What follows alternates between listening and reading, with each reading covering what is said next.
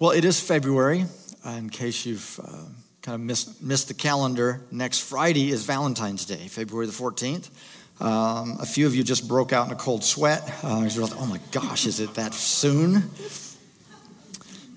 Red roses will triple in price um, in the next couple of days, uh, so get them quickly. You know, the, the church historically has not exactly known what to do with this. Uh, there are still some traditions today that that honor St. Valentine, that they consider him one of the uh, early church martyrs, and they still celebrate that as part of their liturgy. A lot of other traditions have kind of passed this up because of the over commercialization of Valentine's Day, feel like that is really tainted the original intent of what this was about. And so today we're going to see if we can't find uh, an interesting balance in our understanding of this day. First of all, listen to the story of St. Valentine. Valentinus, the hero of the legend of St. Valentine, lived in the time of Claudius Caesar, emperor of Rome in the second century AD. Claudius had ordered the entire Roman population to worship 12 pagan gods and made it a capital crime to associate with Christians. Since Valentinus, since Valentinus would not stop practicing his faith, his faith, he was arrested and thrown into prison. The jailer of the prison recognized that Valentinus was an honorable man and a learned one too. Therefore, he inquired of Valentinus if he would instruct his blind daughter, Julia, who was young and anxious to learn. Valentinus read stories of Rome to her and described the world of nature and taught her about the things of the one true God. Julia began to see the world through the eyes of Valentinus and found spiritual comfort in his spiritual strength. Julia wondered if God really hears our prayers, and Valentinus assured her that he does, provided it is for our greater spiritual good. She said she was now praying every morning and night that she might see everything that Valentinus had told her about the world. Then one day, as they sat together praying, a brilliant light flashed in Valentinus' cell. Julia shouted, Valentinus, I can see. I can see. Her blindness had been healed. The story spread, spread quickly of the miracle, but because Valentinus was unwilling to give up his faith, he would soon be martyred. On the eve of his martyrdom, Valentinus wrote a letter to his pupil, Julia, urging her to stay close to God in prayer. Without any further expression of affection, he signed it from your Valentinus. So we say today, from your Valentine. Hmm. What this story clearly shows us is a love that is sacrificial that a, love that looks outward, a love that is giving. You know, in our culture, we have a variety of um, responses to Valentine's Day. One of them is what I call the curmudgeon response. That's the, it's just a way to sell cards and flowers and candy at really high prices. Then there, there is the church curmudgeon. You wondered where he was, there he is. Then we have the anxious response, which some of you are feeling man, I've got to come up with something really spectacular, or she'll be so disappointed and think I'm a loser. Or there's the never satisfied response Oh, you got me red roses? Well, that's kind of what you always get me. I, I kind of want some white. And yeah, the candy's nice, but I really like the caramel centers. And this has like this nougaty stuff in it. What is nougaty stuff anyway? Never satisfied. Or how about the oblivious? Huh? what day is it? 14th. Why? That's the oblivious. Okay, there's a lot of other responses too. But what if we took this day, what if we took this season of Valentine's and we decided to make it more than just cards and flowers and gifts? What if we took it as an opportunity to really love the people around us? Married, single, wherever you're at in life, what if you took this to say, I want to find a way to love those people that are all around me? A number of years ago, I had a client that came in and she'd had a lot of losses. She was a wonderful, wonderful woman, loved God with all of her heart.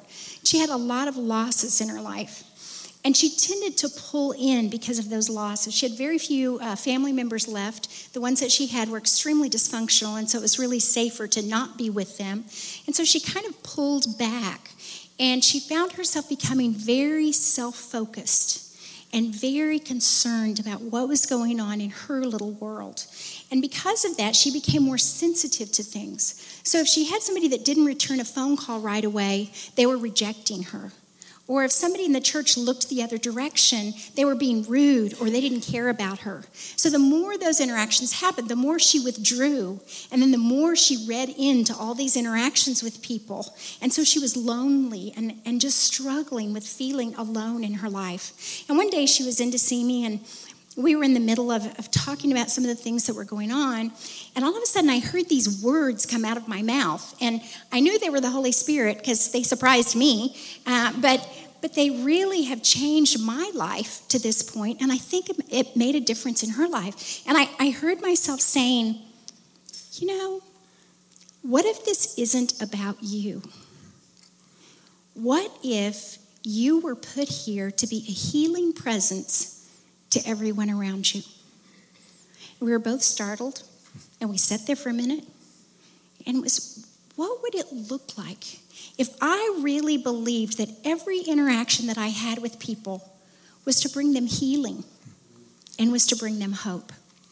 And we started to explore what does that look like when I go into the grocery store and I meet someone? What does that look like in the people that I work next to? How can I be a healing and loving presence? And that's some of what we're going to talk about today. How can I bring love and hope to the people that I'm closest to, but also to other people in my life. So, what about us? What if it's more about the giving of love than it is the feeling of it? Um, this story, Legend of St. Valentine, and this sacrificial love is very different than uh, the highly romanticized culture that we live in. You know, we live under this narrative today that love is this magical thing that happens to you. Um, eHarmony people have helped us with the term soulmate. And so we kind of get this idea that we've all been born with a little serial number behind our ear. And there is one matching serial number in all the 7 billion of people on the planet. And we're just to kind of roam around through life, you know, until eventually we kind of touch the serial number, you know, and something zaps us and the Cupid arrow lodges just right. And life is now bliss. It is very easy, it doesn't take any effort, it doesn't take any work. Um, and we'll be on that kind of intoxicated high that we started with. Now, um, this idealized love, by the way, didn't really start in our culture until about the 14th century. Um, a poet by the name of Geoffrey Chaucer in the late 14th century actually began to talk about this romanticized love, and it kind of took off after that. Now, we're not suggesting that all romantic love is somehow bad or evil. I believe it actually can be a great blessing in our life if we understand it properly. And we're not we're also not saying that all relationships are just going to be so hard. And that, you know, marriage is going to be you're just going to have to pick up your cross and carry it daily, you know. That after that dating courtship time, it's pretty much over. You're just going to have to endure to the end. We're not saying any of that. So, what is the proper understanding of love, um, of romance um, in our relationships? The New Testament of our Christian story says things like this Love must be sincere, hate what is evil, cling to what is good, be devoted to one another in love, honor one another above yourselves, love your neighbor as yourself. There's no commandment greater than this. Love one another. As I have loved you, you must love one another. This is my command Love each other. Let no debt remain outstanding except the continuing debt to love one another, for whoever loves others has fulfilled the law. Husbands, love your wives, just as Christ loved the church and gave himself up for her. You know, all throughout the New Testament, love is expressed as something we do caring for people. We don't see anything that says, if you feel loving, do this. Because love is a choice. We make a choice to do loving things with the people in our lives. And sometimes we don't feel it. Sometimes we have to act it out before we feel it. This weekend we had a wonderful experience. Um, we had the IF conference for women, and it was absolutely amazing, which is a lot for me to say that because frankly, I hate women's conferences. I have to really rethink that now because it just kind of blew me out of the water. Yes, I prayed for snow. Um, she did. Confession she did. is good for the soul. For a week, I did. I prayed for snow, but it was so good and it was so rich and so amazing. Um, but one of just little tiny part that I got out of it is Kristen Armstrong, who is Lance Armstrong's ex-wife. She shared for a little bit and she talked about what it was like when the scandal about Lance broke. And it was in the media, and everyone knew, and she had to take her kids to school and let them out and watch her boys walk into school knowing that everyone there knew that their dad was a liar, that he had cheated. And she said she came to the point where she had to say, you know what? I have to act strong for them. I have to act in the right way for them. I've got to be okay, so they're going to be okay. Even if she didn't feel like it, even if she wanted to hide in her house and not go anywhere, she had to keep going. And she said the most interesting thing. She said, Acting my way into feeling is easier than feeling my way into an action. Sometimes we have to act our way into something and make the choice of love. Now, as Brent said, I, I don't believe that means that we're just not going to feel love in our relationships, that we're not going to feel warmth in our marriage. That's my boyfriend. I really like him. Um, we're, gonna, we're going to have that. But even when we love somebody, we have to make a choice of love. When I had small kids, you know, I adore my kids. If you want to talk about the greatest people on the earth, just come ask me and I will tell you about my children. Grandbaby, beyond the top. But there were times I did not want to fix them breakfast. As much as I love them, I had to make a choice to do that. I had to make a choice to go to 20,000 basketball games and sit on those hard bleachers. I lost count at 30 musicals that my kids were in. But you make a choice to do that. I have mornings that I wake up and I go, I don't want to go to work today because I'm going to be counseling and those people have so many problems. It'd be so depressing. And I, it's a true confession day. Um, and, and, I find myself, I'll go over to my computer and I'll check my schedule. Maybe a bunch of people canceled. Did it snow today? Um, and then I look at their names and I go, oh, you know what? She had to get a restraining order against her ex husband. I really need to be there for her. Oh, that's a father with his daughter in college, and they've been estranged for quite a while, and we're going to really work on their communication. Oh, okay. And then I get there to the office, and I find myself saying as they walk out the door, sincerely with all my heart, I go, I'm so glad you came today. And I find myself walking away at the end of the day going, I have a great job. I really love what I do, but not at seven o'clock in the morning. we have to make a choice to do things, sometimes regardless of how we feel. If there is magic in love, if there's a miracle in love, it's because God is the magic in the sauce. That somehow He steps into our giving. When we are able to orient ourselves toward His ways, this idea of sacrificial love. He steps into the middle of it and does something beyond the act itself. Um, I've been amazed at even the idea we talk about in the church, the idea of giving financially. And this is an area that's been misunderstood so, so often. Uh, the, the whole idea of even seed faith, of planting a seed and the blessing that comes back from that. There is a spiritual principle. If you give, you, there will be a blessing in your life. Now, we have tried to formalize it, we've tried to control it, we've tried to get it all down to, well, if I give here, then I'm going to get, you know, a check in the mail, or I'm going to definitely get that raise if I give this extra offering that that TV evangelist said I should give, that God woke him up in the middle of the night and said you should give this, you know, um, that, that this exactly will happen. We've way overcooked it and kind of gotten it odd. Uh, but there is a principle in that. Now, if I give just to get, it's like a poison gets released in the system somehow and steals the blessing. It's the same thing. If I, if I give sacrificially to my spouse or to others, as I give, something happens. we get something back from that. And it's not always from them. That's the amazing thing. Even financial blessing, when you give financially, sometimes the blessing that comes back isn't even money. It's something else, a peace or a security that happens in your life. Now, if I give to Janice something, trying to manipulate her so that she'll give me back, it's like a poison that gets released in the system and it starts messing with things. But God does something. As you give, there's something that happens in the middle that all of us parents know what that's like when we've bought Christmas presents for our kids. And, you know, you try to take some special effort for each child. And there's those few gifts where they open it up and their eyes light up and it's like, I hit the target. Sometimes you get more out of that than they get out of it. Some, God does something amazing in the midst of that. As Janice said, the beautiful thing is that feelings are a byproduct of behavior. The, the feelings are the blessing that comes, because I do believe God wants us to feel close and warm and intimate and connected with our spouses. Now, it is confusing in the beginning. All of us have had that falling in love experience, and it didn't seem like we had to do anything.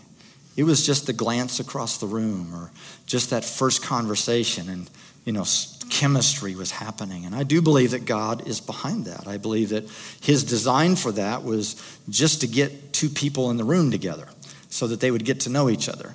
Now, we've taken that and made that a philosophy of love because every romance movie is basically about that initial chemistry that happens. You know, they've done studies on the brain, on the chemical reactions that happen in the brain during those first few weeks. And the chemicals that are released in the brain have similar properties to the, to the uh, drug speed. So we're on drugs.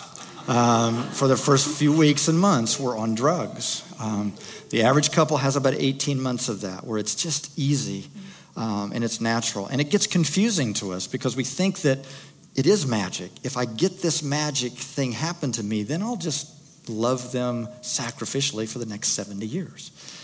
Doesn't work that way. Everybody comes off of that high. And if we don't understand the rhythms or the disciplines of love on how do I love them sacrificially, then um, things begin to disconnect. But if we learn those rhythms, then God can bless us with these wonderful feelings for a long, long time. Now, the challenge is we get out of the habit of this. You've heard us talk about before that we have, in early courtship, we have a, what we call a face to face relationship. It's you and me, baby, against the world. You know, all I want to do is just to see your face one more time.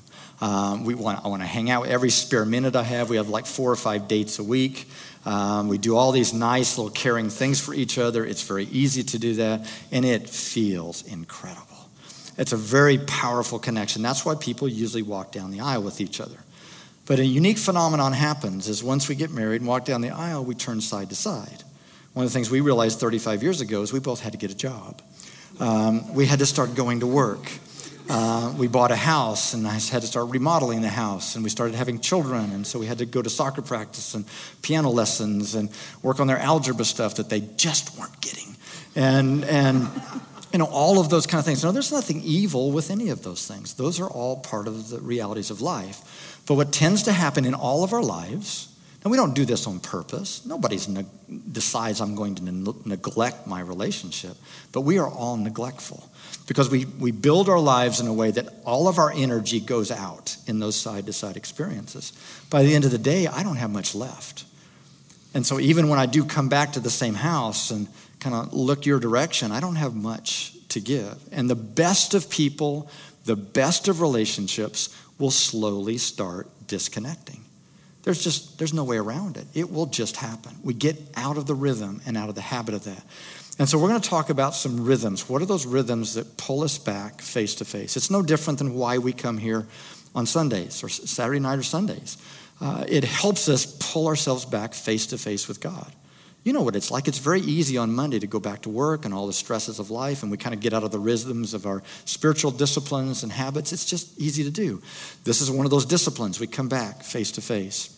Now, this Saturday, um, for three hours, Saturday morning, 9 to 12, we're going to talk about five of these disciplines. That if, that if you begin to implement these in your marriage, wherever you're at, if you're struggling, it will help bring life to you. If you're just kind of okay hanging out, it'll take you to another level. And even if you feel like we've got a great marriage, it'll help you go even farther. I've never had anybody in 30 years come to me and say, Brent, we, we are just too happy. You have got to do something to settle us down here. Never had that. I don't expect that. So we all can, can grow. Now, so Saturday morning, we're going to talk about that. Um, for the next couple of minutes, we're going to hit the highlights of a couple of these. Now, some of you have have been around us for a while. Some of you have heard these. Even if, even if you heard these at Date Your Mate this summer or you've been at one of our seminars a few years ago, we find that it's about every six months we need to be reminded of these because we slowly slip back side to side. And by the way, side to side living is going to be most of the time in our life, in our 24 hours. The quantity of time will be side to side. But if we don't consistently have face to face pulling back, then we're going to begin disconnecting. We are not going to sit over candlelight dinners for six hours um, and just look into each other's eyes and dream about our next vacation, okay? That's not real life. It's going to be few moments each day. But when we pull back in these disciplines, it has to be potent. It has to be powerful um, to be able to make a difference so that we can go back and live life side to side. We all have an emotional love bank when people do nice things for us, it helps fill that bank up. It's kind of similar to your financial bank. When you make deposits, it grows. When you make withdrawals, it shrinks. And some of you know from your financial bank, if you are making more withdrawals than you are deposits, problems start to happen. Your, your uh, debit card starts getting declined. Or if any of you still use checks, you get a lot of really thin envelopes in the mail with these extra charges. I remember when our kids first got their checking accounts, and it would be like, honey, you got three little envelopes today, and it's expensive. When there is more being taken out than put in, we get into trouble. The same thing happens in our marriages and in all of our relationships. If we are planting into each other's lives small, caring, loving things, it starts building up that closeness that we have with each other.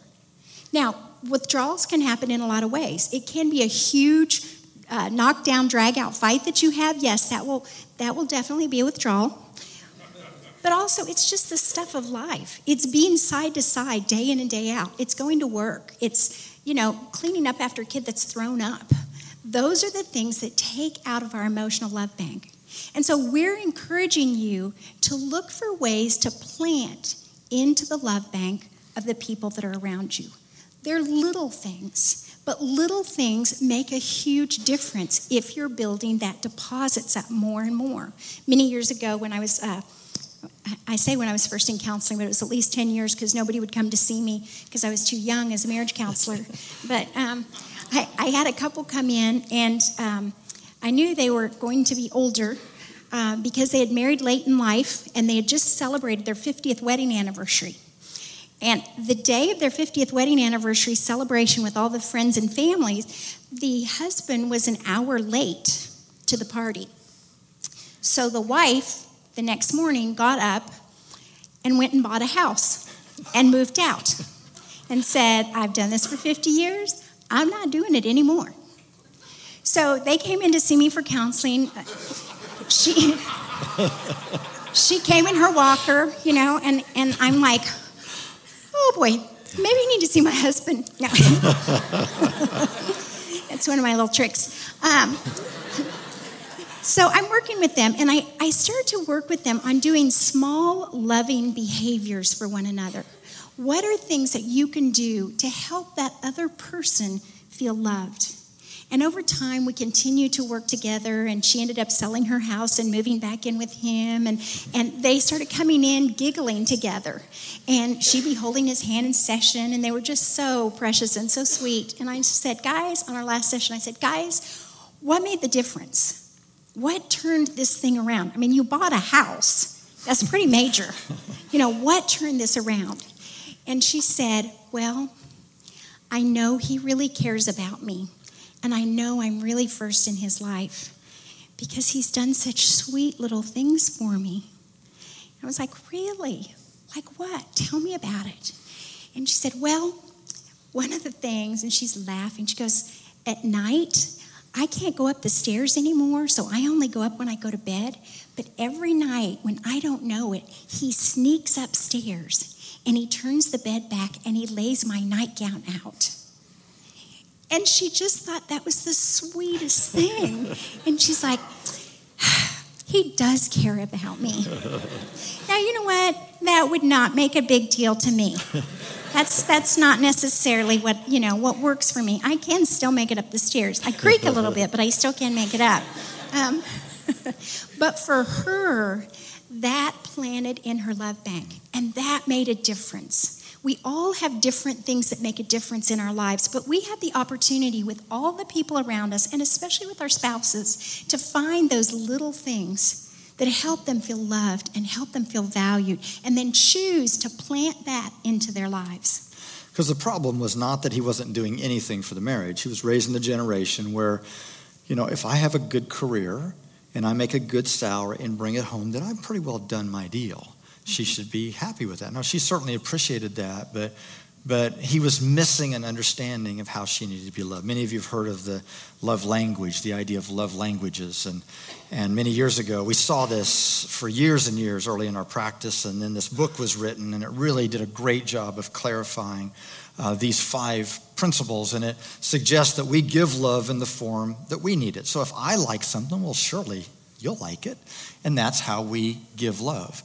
But as always, we marry opposites, and we, our partners tend to need love in a different form.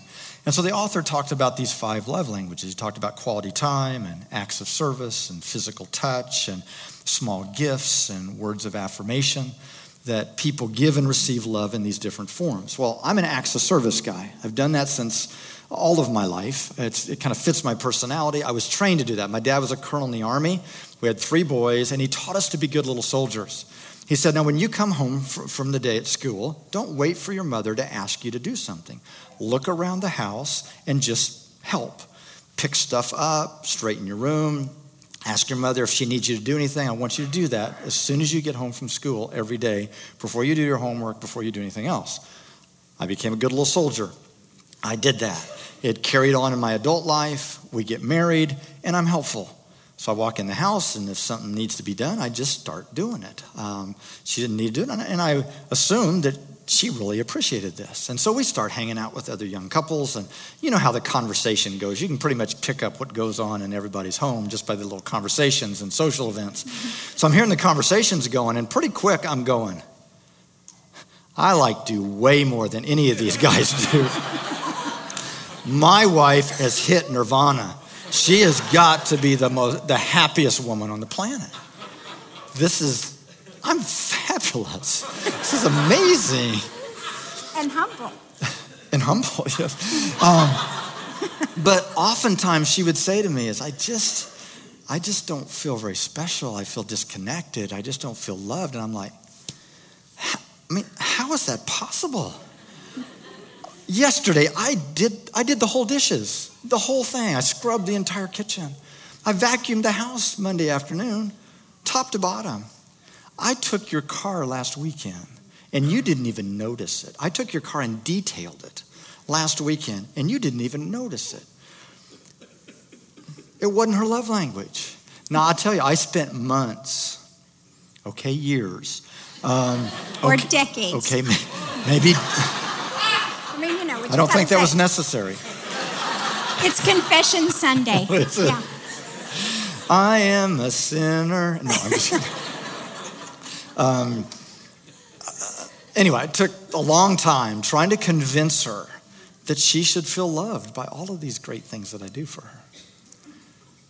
I'm just telling you, it doesn't work, okay? So if you're trying to do that, stop it, okay? It's not gonna work, it won't ever work. It's the definition of insanity doing the same thing over again, expecting different results. Um, I had to learn how to orient myself towards her love languages. Now, she's a quality time person, she's a small gifts person. I'm horrible at those. I just don't do those well. Little gifts, I find something she likes, and I run it in the ground. I just get that same thing for her all the time. And eventually it's like, thank you for the seventh pair of earrings from that same store, you know. Um, and I'm not very good at it. Um, quality time. I mean, in, in nicer weather, we have a couple porches at our house. She would love to sit out on the porch and just sit and talk and read and have a cup of coffee. I mean, like a couple of hours, okay, just to be together. Five minutes into that, I'm like, don't I need to sweep the porch? Um, I mean, is there something I need to do here? Wouldn't you like me to sweep the porch? She goes, No, just sit down. now, again, it, it took me orienting myself towards how does she receive it and, until she began to feel loved um, in, in the way that she needs love. Now, we're not going to go into all the detail of this. We have some handouts in the lobby. We have a, um, little form you can pull down from the website. And we're going to be unpacking this on detail, in detail on, on Saturday. But basically, what we ask couples to do, and what we're asking you today is these two things in particular, because all of you are going to hear them. Mm-hmm.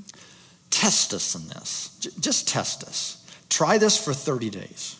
Just see what happens. Just, just try to prove us wrong, okay? Test us and see what happens. And what I'm going to encourage you to do is to make a list, husband and wife, 10, thing, 10 things that if your partner were to do for you, that it would feel like love. Now, they have to be practical, so don't put take me to the Bahamas for a month, okay? Uh, they have to be simple little things that are easily repeatable. They also have to be positive.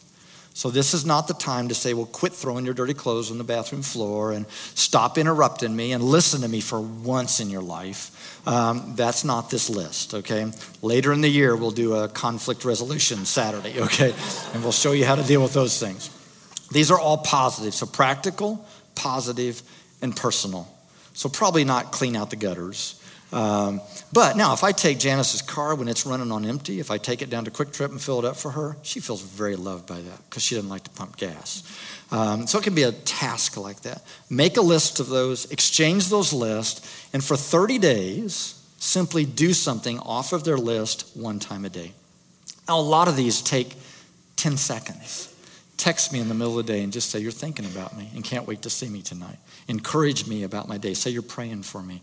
Uh, hug me when I first walk in the door at night. Can be very simple little things, but just see what happens when you take 30 days and do this. Most couples get kind of stuck because they both feel like, well, I'm doing a lot, you know, and they really need to do something.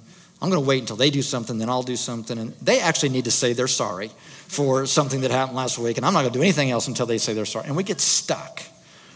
Wherever you're at, I don't care what your feelings are, take a step and move towards each other and just see what happens. It's really the little things that make a difference. We'll have couples that come in and go, You don't understand, we have big problems. This little stuff is not going to make a difference. But it really is a lot like oil in the engine of your car. You know, oil is pretty cheap compared to the price of a car. And it doesn't take that much work to put the oil in your car. I could probably do it. Um, I would say I don't pump gas, I trade cars. So I. Uh, but I could probably do that if I had to. But if you don't do it, if you just go, well, I think it's ridiculous to have to put oil in my car. I spent a lot of money for this car, so I'm just not going to put any oil in. It should be fine without it. Eventually, you're going to have problems, and that great car is not going to be worth much. It's these little things that we plant in our lives that keep things oiled and keep things moving in the right direction. And then you can work on bigger issues because there's enough warm feelings there that you want to work on some of the other issues in your life. Uh, Song of Solomon says, Arise, my love, my beautiful one, and come away. O my dove, in the clefts of the rock, in the crannies of the cliff, let me see your face, let me hear your voice. To really build close relationships, we have to have one on one time whether it's friends, whether that's family, or your spouse, you have to have one on one time to really communicate, to really get to know one another. Most couples do have some time together, but very few studies have shown have actual one on one date time just being with each other. And then we're surprised when we don't feel close. One of the best things we can do for our marriage is to have that face to face time. You, as Brent said, you're going to spend most of your time side to side. There's a lot of work that has to be done in our lives. But when you pull together face to face, that's when the closeness, that's when the intimacy grows. And you feel like you're on the same team again. You feel like you're in this thing together. Or, like as we say at my house, we're boyfriend, girlfriend again. That's where the closeness comes. So, we're going to talk about six basic guidelines. These aren't Brent and Janice's rules, but over 30 years of working with couples, these are things that we have found that make this time potent. Because most couples will run out to eat or run out to a movie or something, but they don't have much planning. And a lot of times they don't get the power out of it. Again, when we come back face to face, it's got to be potent. So, we're going to talk about these real quick. Um, the first one is to set it as a priority. We can jump up and down up here and shoot off flares and wave flags and tell you how important we think this is and, and how many reports we've gotten back from couples over the years that have said that this has really changed the, the framework of their relationship. But ultimately, you have to decide it. So we're encouraging you to set it as a priority. And what we're recommending is two to five hours a week. You have 168 hours in your week. So I'm asking you for about one and a half to two percent of your week. It's not a lot. But I'm amazed at how many couples have a hard time pulling that off. Again, it takes that commitment for you to do it. Number two is the couples that have been most successful at this do it at the same time every week. They have what I call a sacred time for their marriage. The most sacred time in the American culture is Sunday morning. Most people um, do not plan business meetings on Sunday morning because we're used to, in our American culture, we stay away from Sunday morning. Even people that don't, don't go to church generally just stay home and read the paper and walk the dog. Um, they don't have business meetings. And so you develop this time for your life, and then you begin to plan your life away from that. Now, it's going to be impossible to do that 100% of the time. There's going to be some other things that will invade that. You're going to have a family birthday or this or that or whatever. But if you have it locked into your calendar, if something invades that time and, and, and come, comes uh, against that, then your, your brain is quickly going to be, well, that's, that's our time. When are we going to do our time this week? And you'll think about rescheduling it. If you don't get it on your calendar, pretty much guarantee you, will not think about this again for six weeks or for six months. Uh, and it'll, life will just take over. And so trying to establish that sacred time for your life. The third one is it's supposed to be fun. This is not the time that you look at your budget and go, okay, where are we going to cut back on our budget? Here's the two of us together. This isn't the time you talk about why your son is failing algebra. This is not the time that you go, okay, I've got to tell him that we're supposed to go to his parents for Christmas, and I am not going this year. This is not the time for that. This is the time that we spend together as dates. We talk about positive things. We talk about good things. We dream together. You know, Brent and I being in church together and being in our practice together, we could talk about business things 24 7. And so we have to discipline ourselves not to do that. And sometimes when one or the other of us will start into it, we look at each other and go, What? What are you talking about? And sometimes we will go, You must be talking about the sharps. We're not the sharps. Tonight we are the Smiths, and we don't do any of that. We go have fun together. Denial. It's a beautiful thing. Um, our, our, new book is going to be coming out soon. It's called Embracing Denial. It's a, it's a great, great thing. Um, anyway, just you got to work at keeping it light. Keeping it again. You've got to have that energy that you put back into your life. The fourth one, the number one killer of these times is okay. Let's go do something. Get a babysitter. We hop in the car. We drive out of the driveway. We look at each other and go, "What do you want to do?" Well, I don't know. What do you What do you want to do? Oh, I always have to decide. Why can't you decide? Okay. Well, you want to go to a movie? That is all we do. Is there not something we can do besides go to a movie? Well, do you want to get something to eat? Well, I had a late lunch. I'm not really that hungry. I'm sure this has never happened to you guys, okay? This is for you to help your neighbors. Um, again, it just kills it. It will take the life out of it. So here we are driving across town. We can't figure out what we want to do. It, you know, we stop at the first restaurant. It's 45 minute wait. Now we're getting irritated with each other, and it'll get, just kill it. Now, when we guys asked a girl out the very first time, we didn't just show up. We had a plan. We said, hey, there's a concert in town. Would you like to go with me? I'll pick you up early and take you out. We had a plan. And so, what we do with this is we encourage you to alternate. Every other week, it is your responsibility to plan the experience. But what we have you do, it's another list. We like lists. We have you make a list of your top 10 date night ideas. These are the things that I would like to do if we go play together. Now, if you think of something and you think, oh, I don't think she's going to like that. But if you want to do it and you want her with you, I want you to put it down anyway. Because what happens is you alternate. And so this week it's my plan. It's my time to, to have the plan.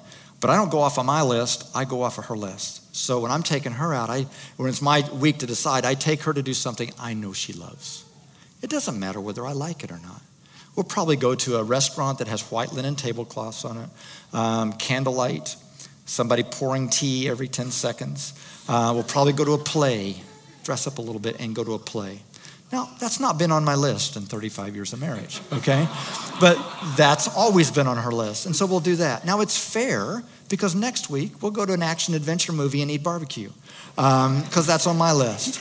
And so it's always planned, it's fair, and you get this very powerful thing again of giving and receiving. You give, and I'm giving towards her, and I get something out of that. If I've got a plan and we're driving downtown and we pull in someplace and she notices what we're doing and her eyes light up, I get as much out of that as she does. Again, it begins to make a difference uh, over time. It'll keep it alive and interesting uh, month after month after month. Number five, it's just for the two of you. It's good to have family night, it's good to double date with some couples, but you need time with just the two of you. I always say happy, secure kids come from happy, secure marriages. So it's good for your kids to see you still dating each other, wanting to be with each other. And as they get older, they see that's part of marriage. And when they go into their marriages, they're on date night because that's what they've seen marriage is about. I loved it at Christmas when my sons for Christmas asked for gift cards for date nights. And I love it when I call them and they go, Hey, can, can we talk to you tomorrow? Because we're getting ready to go out on our date night tonight. We build healthy marriages, and that builds healthy generations. So work on time to be just the two of you. And finally, um, you just got to agree on a budget for this. Uh, we don't want this to turn into a conflict. So one of you has this brilliant idea that we're going to rent a limousine and drive to Oklahoma City to see a Thunder game, and we got tickets on the front row. And the other one's sitting there going, I can't believe we're spending this much money. What are you thinking? Um, and we don't want it to turn into a conflict. So you just simply agree on what you can afford to do a month. You split that into four, um, and um, to, to, make sure that this actually um, can be pulled off. Now, I know that uh, that many of your brains are cooking and going, well, no, we're not going to be able to do that because of this, and you know the kids and babysitting and this and that. I know all the reasons why you believe you can't do this. Mm-hmm. Um, and Saturday morning, we have all the answers. Um, we have answers to every one of your complaints, every one of your reasons why you can't do this. Uh, it's, it's up to you to, to make a decision to do this. Now, there is no one little daily gesture, that first exercise. There's no one little thing that you're going to do that just makes life fabulous. But I'm telling you, day after day, week after week, month after month, it begins to cement your life together. There's no great date that's just going to make everything fantastic in your marriage, but, but week in and week out, re, repositioning, refocusing, face to face, putting life into your relationship will bring life. And we're just, again, test us on it. Take 30 days now, obviously, we don't recommend people just do this for 30 days. The whole idea is it takes that long to form a habit in our life, okay? The idea is you do this for the rest of your life. But just test us for 30 days. Just try to do this proactively as much as you can. Make a decision to do this. It doesn't matter what you feel like. Make a decision to do it. Um, where you do 30 of these little caring behaviors and you do four dates and just see what happens. Just see what happens. Why don't you stand to your feet this morning? In just a moment, I'm going to ask Pastor Ed to come and lead us in communion. Um, but there's something about um, this kind of love that, that we're being instructed to do, to, to care for others sacrificially. And I know we've spent most of our time talking about marital kind of relationship this morning. I hope, even if you're not married, hopefully you're digesting some of this for, for the future.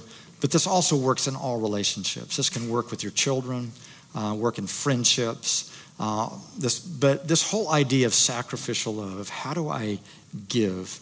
I believe the only possible way that we can do that is by being touched by Him, that He deposits love in us so that we then can love this way.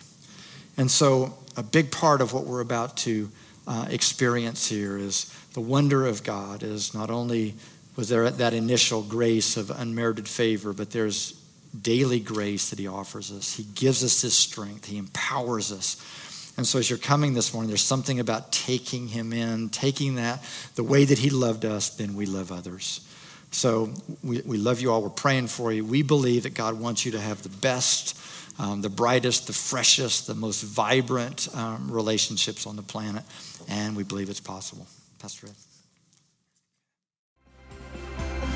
Thanks for listening to this message from Sanctuary Church. If you're in the Tulsa area, we invite you to attend one of our weekend services at 5 p.m. on Saturday, 9 a.m., or 11 a.m. on Sundays. And if you would like more information on who we are and what we're about here at Sanctuary, or to give online, please visit our website at sanctuarytulsa.com, or you can download our mobile app from the App Store or Google Play. We hope you'll join us again next time. Have a great week.